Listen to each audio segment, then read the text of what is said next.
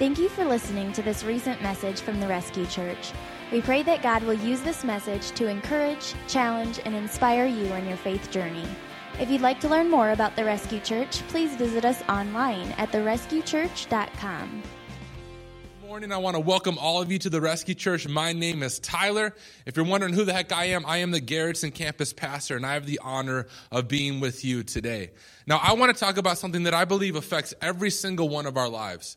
My guess is at some point in time in your life, maybe recently, you have said this statement I am exhausted. I am tired. I am busy. I am overworked. I am overcommitted. I have way too much going on in my life. Maybe you're to the point of just really feeling like you're you're going to burn yourself out in whatever you are doing. This is where I found myself this past fall. So let me give you a snapshot of what my life looked like this past fall, maybe what my life looks like right now. Um, I work full time for the Rescue Church as the Garretson campus pastor. I also do some IT stuff. In addition, I work part time at a school in Sioux Falls, South Dakota called Southeast Tech. In addition to that, I am going to school full time for my master's degree. Plus, this past fall, um, me and my wife Ashley, we had our first daughter, our first baby. Her name is Ava. In addition to that, in the Garretson campus, we outgrew the building we had on Main Street, so we went portable. What that means is every single Sunday, me and a few volunteers from the Garretson campus, we show up at the school 7 a.m. We begin setting up sound equipment and projectors and nursery areas and rescue kids areas. We set everything up every single Sunday. So all these things were happening at the same time, and I noticed that I was beginning to get discouraged. I noticed I felt overwhelmed on a regular basis. I noticed that the things that once brought me joy no longer brought me joy, and I was in a place of being burnt out. I actually made the decision um, to sit down with a professional counselor because I recognized things in my own soul that were not healthy. And I don't say those things to make you feel bad for me, to make you feel sorry for me, because this is what I know. Many of you, many of the people in the sound of my voice, you have a life that is just as busy, if not busier than mine. Uh, just recently, I was at a campground. I was hanging out with a family from the Garretson campus, and this is a family that has kids in a bunch of sports, a bunch of activities. And I asked them, like, how many nights are you guys out a week? And they told me eight. Now, if you do the math, there's only seven nights in a week, but they're out eight nights a week. In other words, they are way too busy. And if you have little kids, if you have kids in activities, you know how that feels to feel like you are gone eight days a week and you are exhausted. So, if that's where you're at, I believe this message will speak powerfully into your heart. And maybe you're not there yet. Maybe you're like, Tyler, I'm doing fine. I feel good. Here's what I know it's only a matter of time until you find yourself saying those words that I am exhausted. It's only a matter of time until something happens in your life. Maybe your marriage begins to struggle. Maybe your family begins to fall apart. Maybe your kids kind of rebel against you. It's only a matter of time until you find yourself in a place where you feel burnt out, where you feel exhausted, where you feel overwhelmed and overcommitted. So my prayer for you, if you're not there yet, is that you can just let God speak to you through this message and you can receive whatever He wants to say to you. And when you come to that point, you have something to fall back on. If you have a Bible, I want you to join me in Hebrews chapter 12. Hebrews chapter 12, as you turn there, let me give you um, just an idea of what Hebrews is about. Hebrews was a letter. We don't really know the author. Some think it was the Apostle Paul, some think it was one of Paul's associates. But what we do know is the Christians that this letter is addressed to had that problem. They were in a place where they were feeling burnt out, exhausted, discouraged, weary. And when you study the whole letter, what you'll notice is that these were Christians who, because they were following Jesus, some of them have spent time in prison. Because they're following Jesus, many of them had their property taken away. They lost their homes. They lost their businesses. Because they were following Jesus, many of them even lost their jobs. They had no source of income. And so what happened when you read the letter is because of all these tragedies that were happening, these Christians began to lose their faith. They began to become discouraged. We read that they stopped meeting together for worship. That on Sundays, when they were called to worship, they would stay in their homes. They would stay away from God's people, the church. And as they did that, Satan began to feed on their souls. And friends, I'm afraid that the place where many of us are at, feeling discouraged, feeling depressed, That Satan is doing the same thing to us. So, as we read um, this passage, I want you to understand something. This was written a few thousand years ago, but it's addressed to you and it's addressed to me. See, we believe the Bible is living and active, that even though it was written a few thousand years ago, today it is still the Word of God. Today, God speaks through the Bible. So, what I want you to hear is you're not here by chance.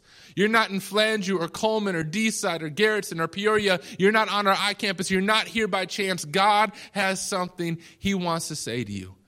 Even if you're not a Christian, you are not here by chance. So, I want you to lean in and listen. So, if you have your Bibles, Let's go to Hebrews chapter 12. I just want to read the first half of verse 1 so you can get a kind of a context of what the writer is talking about. He says this Therefore, since we are surrounded by such a great cloud of witnesses. Okay, I, I want to stop there because what you need to understand is the writer of Hebrews, he's setting up uh, the Christian life as a form of race or as a marathon, as something that you and I are called to run in the Christian walk. And so he's saying, therefore, in light of this great cloud of witnesses. Now, you've probably heard a pastor say this before. When you see the word therefore, what are you supposed to ask? Right? Like what is it there for? And so this this verse connects us to chapter 11 and if you look back at chapter 11 it's what many people call the hall of faith. And so the writer draws our attention to people like abraham who abraham was told by god to leave everything he knew to go to a country he's never heard about and to trust that god was going to make him a father of a great nation. And abraham leaves he goes when God calls him to go. We read about Noah, who, before it ever even rained on earth, God told him there would be a flood and called him to, to construct an ark. And he looked like he was insane, and yet he listened to God. We read about Moses who, uh, by God's power, led the Israelites out of Egypt, led them through the wilderness, and led them to the promised land. We read about Joshua who actually went into the promised land and started taking things over. And so, what the writer wants us to understand in the midst of our discouragement, he says, Look at this. You're running a race, you're in this marathon, and all around you are those who have gone before you. All around you are those who make up this book that we call the Bible. They are real people, ordinary people who believed in an extraordinary God, and He wants to encourage us with that truth. The, the closest picture I could think of was Relay for Life. Um, how many of you guys have ever been part of something called Relay for Life? Raise your hand. Okay? Quite a few people. If you're like, Tyler, I don't know what the heck Relay for Life is, this is what Relay for Life is it's a, a relay, a, a night that benefits cancer. And so the goal of Relay for Life is to raise money in order to fight cancer. It's a big benefit. And so what happens in Relay for Life is you have different teams that come together, and the goal of each team is to raise money leading up to the one night called Relay for Life. And then on the night of Relay for Life, often in a community, they'll meet at like the school track, and so you have the track going around, and around the track you have booths set up by each one of the teams selling stuff and trying to get donations. Also, as part of Relay for Life, what they encourage people to do is you ask people, depending on how many laps I make around the track, will you donate, you know, a dollar each lap or a dollar each mile? And you raise money by walking. Now, the cool thing about Relay for Life, if you ever do it, is um, all around the track, there's what they call luminaries. And these luminaries are little bags, are memorials to those who have died of cancer. And the point of those bags is as you walk around this track, often it is super hot out. As you walk around this track and you become weary, you become tired, you see these bags all around the track, and they stand for those who have died.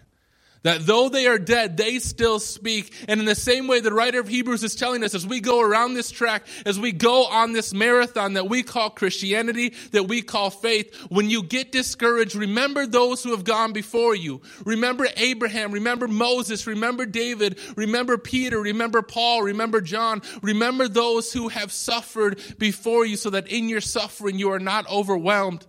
The, the writer wants us to understand that we are not alone. One of the ways this has worked in my own life is when I first became a Christian, one of the things I wrestled with was an addiction to pornography.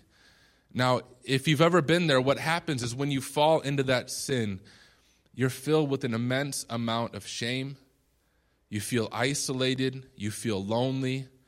And it was in those times that God really spoke this truth into my heart that I'm not running this race alone. I remember going to Psalm 51, I believe is what it is. Psalm 51 was written by David when he was caught with his adultery with Bathsheba. And in that psalm, he pleads with God God, renew within me a right heart, put within me a right spirit, a clean spirit. And it was through looking at David's life, although he is dead, he still speaks that when I would fall into my sin, rather than beating myself up, I would find encouragement by praying Psalm 51, by praying David's prayers. So, friends, the question from that is this great cloud of witness, do you, witnesses, do you actually know them? Like, do you know the people in Scripture? Do you know those who have gone before you? And so he wants us to remember this great cloud of witnesses. And in light of that fact, he says this look, look at the next part of the verse. Let us throw off everything that hinders and the sin that so easily entangles. So, in light of these people around us, in light of those who have gone before us, we're called to throw off two things. The first thing is anything that hinders. Now, these are things that aren't necessarily sin. I know all of us have asked this question. People have asked me this question all the time. They'll come up to me with a maybe a questionable activity, maybe it's a movie, maybe it's music, and they'll ask me, "But Tyler, now is it technically a sin?" I won't ask you if you've asked that question because I know most of us have. Is it technically a sin? That, that's a bad question to ask. When it comes to our lives, when it comes to relationships, when it comes to activities, a better question to ask is Will this draw me closer to Jesus? Because there are things in your life and in my, my life that aren't necessarily sins, but they hinder us in our walk with Christ. And so, for me personally, one of the things that hindered me that I had to throw off is social media. Now, yes or no, is the use of social media a sin? No. Like there's nothing inherently bad about social media, but what I noticed in my own heart is I was posting on social media in an effort for people to see how spiritual, how smart, how intelligent I am, how intelligent Tyler is. And so my use of social media was feeding my pride. Although social media is not bad, the way I was using it was a hindrance to my faith. It was not drawing me closer to Jesus. It was pushing me away from him. Maybe a hindrance for you is your use of, let's just say Netflix. Is Netflix sinful in and of itself? Yes or no? No. Like there's nothing inherently sinful about Netflix. But if you spend like four hours, five hours, eight hours binge watching your favorite TV show, and then I ask you, so when was the last time you actually spent time in the Bible? And you tell me, here's the thing, Tyler, I am way too busy. I'm like, but you just spent three, four hours binge watching your favorite show on Netflix. It's not sinful, but it's a hindrance. It's, it's hindering your walk with Christ. Maybe for others, a hindrance you need to throw off is, let's just say, alcohol. Alcohol, in and of itself, is not sinful. Now, getting drunk is sinful, but alcohol, in and of itself, is not sinful. But maybe a pattern that you've noticed in your life is when you begin to feel overwhelmed, Maybe after a long day at work, rather than running to God with your stress, you have a few glasses of wine to take the edge off. Doesn't seem like a big deal, yet if you're honest with yourself, is that drawing you closer to Christ or away from Him? And so the writer says, Look at those who have gone before you, who have suffered for the faith. While you're looking at them, throw off everything that hinders you. You see, if I could take you back to the Olympics, the original Olympics, this is what the writer is referring to. That if you were a runner in these Olympics, what would happen is you would discipline your body. You would get off every ounce of body fat, every extra weight of your body. And when you would run the race, often they would run the race nearly naked so that nothing could pull them back so that nothing could hinder them in their race. So, in the same way that they practice that discipline, friends, we need to be honest with ourselves. What is hindering you right now in your walk with Jesus? Is a relationship? Like, what is it? And the writer says you need to throw that off. The second thing he calls us to throw off, and you see it in the text, is the sin that so easily entangles us. Friends, many of us, if I dare say all of us, have sin that we coddle. We have secret sin that we do not confess to other people. We do not bring it out into the light. John Owen, I believe it was him, said this either we need to be killing sin or sin will be killing us. He uses the picture that when you're running this race called the Christianity, when you're running this race called faith, as you run it, sin will entangle you and cause you to collapse, and you could even disqualify yourself by injuring yourself. Now, this maybe surprises you, but when I was in high school, I played football. Um, I'm not a fan of watching football, but I love to play football. So I played football, and it was the beginning of the season, and I managed to injure myself so badly that I was disqualified from practicing for a few weeks, from playing in a few games, and I did not even injure myself at football. This is what happened, which is ridiculous. Each morning to get to football, um, I lived in Pipestone. I would get on my bike and I would drive to the school. Now, from my house to the main road that would go to the school, it was all downhill. And so what I would do as a teenager is I would get my bike out. I would stand up on it, you know, so you can pedal faster, and I would go as fast as I possibly can down this hill. And one of these times when I was doing this, I was near the bottom of the hill, still standing up, and my chain fell off. Now, if you've ever had your chain fall off on a bike when you're going that fast, what happens is my leg went down really hard. The handlebars came up, hit me in the chin. I kind of rolled and tumbled with my bike. I messed myself up to the point that I had to get a tetanus shot because the bike essentially stabbed me. Like, I, I was pretty hurt from that fall. Wasn't wearing a helmet, wasn't wearing anything. And I had to show up to, to football practice and tell my coach, here's the thing. Um, apparently I can't ride a bicycle and now I can't participate in practice.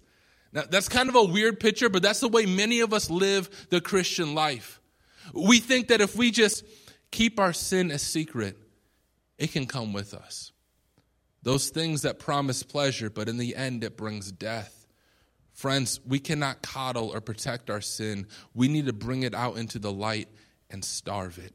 If we don't, you'll end up just like me on that bicycle. When you're going really fast, but you will entangle yourself in your sin, you will collapse, you will injure yourself, and you may even disqualify yourself from this race that we call Christianity, from this race that we call faith. What hinders you that you need to throw off? What sin do you need to throw off? So, in light of these witnesses, he's going to give us another command. Look at, let's go back to the verse. He says, And let us, what is that? Let us walk? No. Let us crawl? Nope. What does it say? Let us run. Let us run with perseverance. I want you to circle that word perseverance, the race marked out for us. Friends, I want you to notice that God has a race marked out for your life. That when it comes to our faith, God has given each of us an individual race, an individual course that you and I are to run.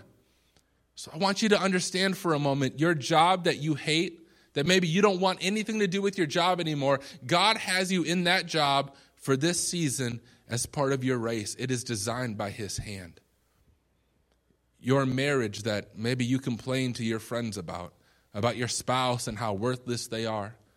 Maybe you're even considering divorce right now. I want you to hear this. Your marriage is part of the race God has given you. Your family is part of the race God has given you the community you live in, the home you live in, the workplace you go to. Every aspect of your life is designed by God. It comes from His sovereign hand, and that's the race He has given you. God has marked out a race for every single one of us. Each race may be different, but what I can promise you is each race is difficult. Each race is not easy, and God has given you your specific race. So, in the midst of your discouragement, remember this is what God has given you to run. But notice that he calls us to run with perseverance. The Christian life is not a sprint, it's a marathon. Know what I mean by that? If you run a sprint, you run differently than you run a marathon. If you run a sprint, you run as hard and as fast as you possibly can. And I've seen so many people, they become Christians and they're excited about the faith, but what happens is they treat Christianity like a sprint. They don't take any breaks, they do not rest, and in a year, two years, they burned themselves out. They grew up quickly, but it was only a matter of time until the things of this world withered them. Friends, the Christian life is a marathon. We need to pace ourselves, we need to prepare ourselves. Now, I don't know about you, but I'm not a big fan of exercising.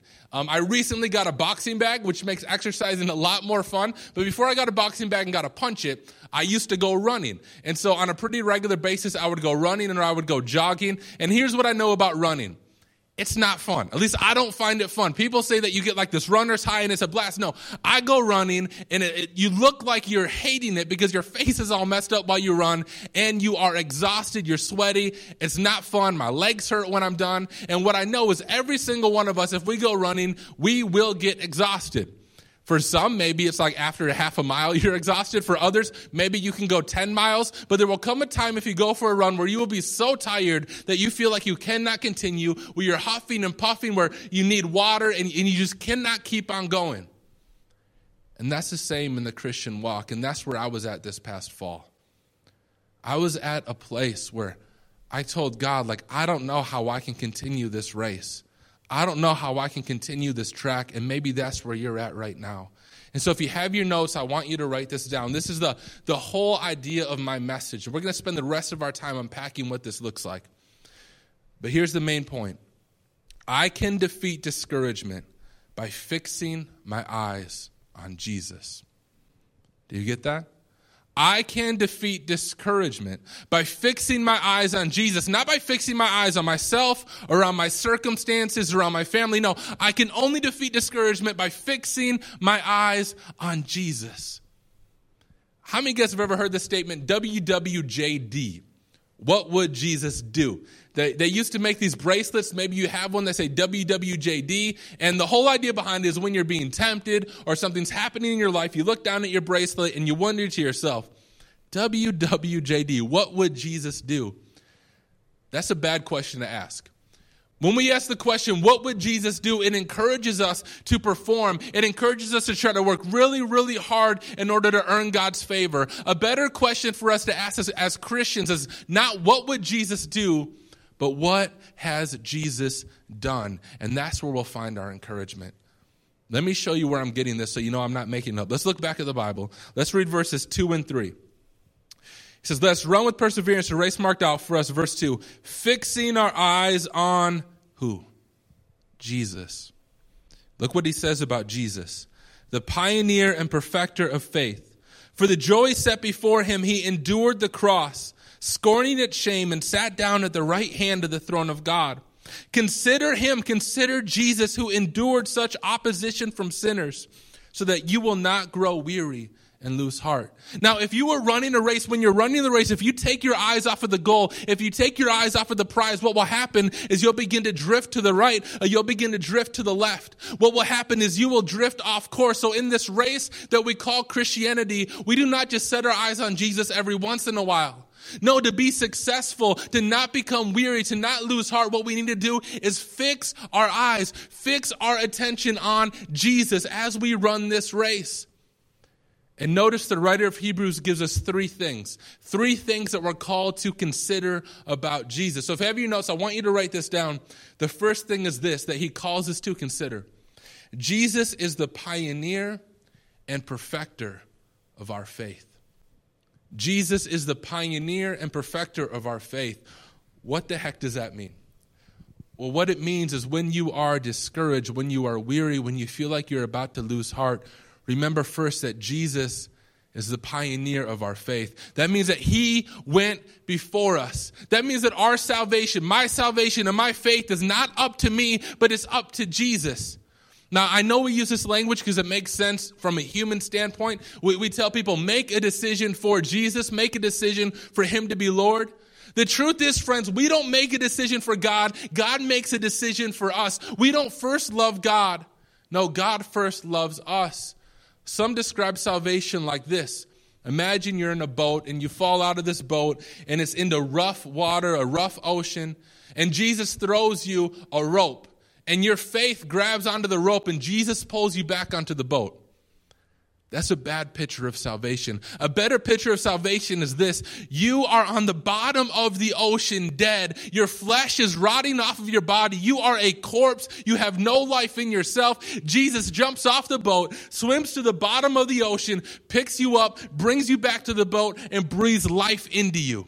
In other words, salvation is all a work of God. We were dead in our sins, but in Christ we are made alive. We were dead, but in Jesus we have been transformed to life. We were enemies of God, but now we are children of God. Jesus is the pioneer of our faith. Your salvation and my salvation isn't based on my decision. It's based on the perfect work of Jesus. So not only is he the pioneer, but he is the perfecter. He who began a good work in you will bring it to completion, is how elsewhere the scriptures say it.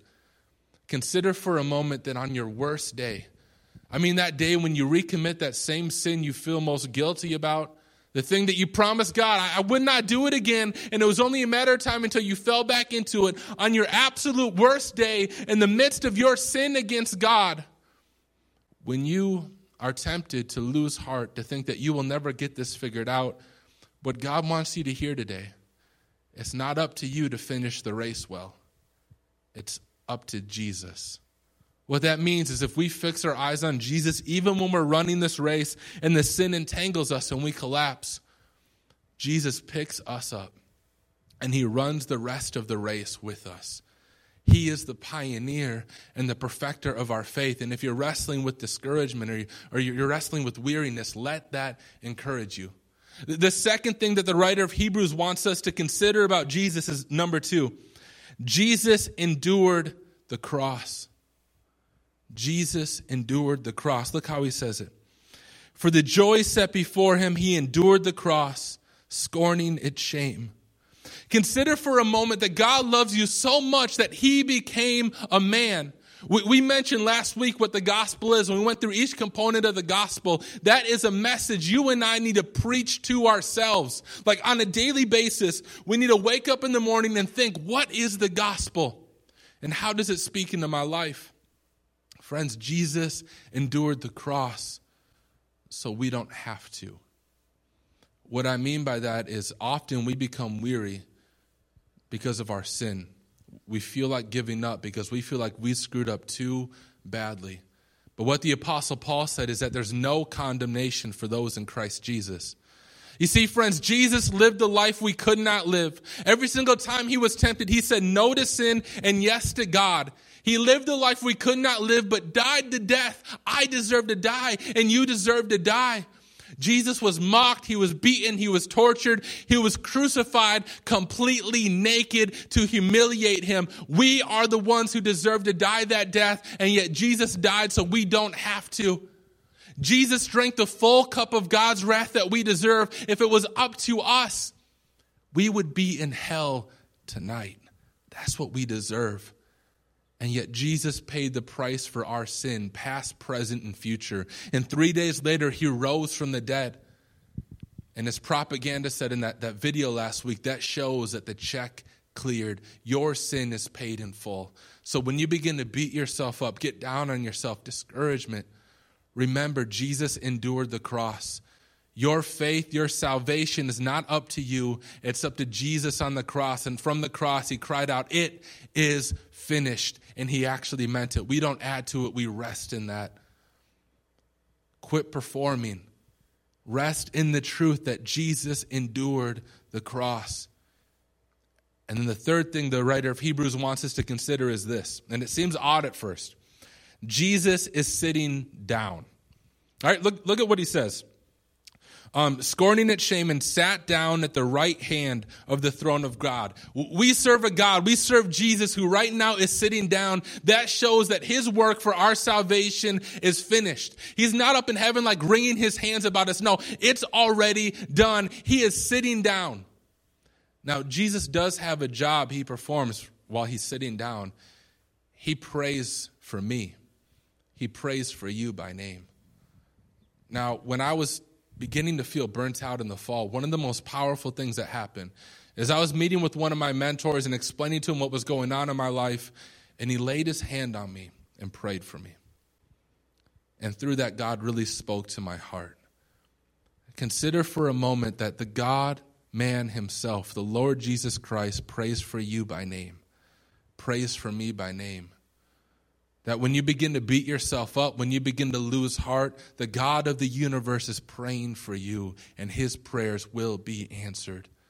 So if you are feeling disillusioned today or overwhelmed today, know this truth that Jesus himself is praying for you that your faith might not fail. He's praying for you that through this message, rather than being distracted by everything else, He's praying that you are listening because He's speaking to you right now that He loves you. He's praying for you. He wants to encourage you. The key to overcoming discouragement is fixing my eyes on Jesus, the pioneer and perfecter of faith. The one who is sitting down praying for us, the one who endured the cross. So when we look at that, what we have to ask the question is so what? So what? Well, this past fall, what I noticed is I was not looking to Jesus. I was looking to myself. I was looking to my family situation. I was looking to the amount of hours I was working. I had this victim mentality when it was all about me, where at the end of the day, it's all about Jesus. As soon as your eyes drift from Jesus, you will begin to sink. Think about Peter.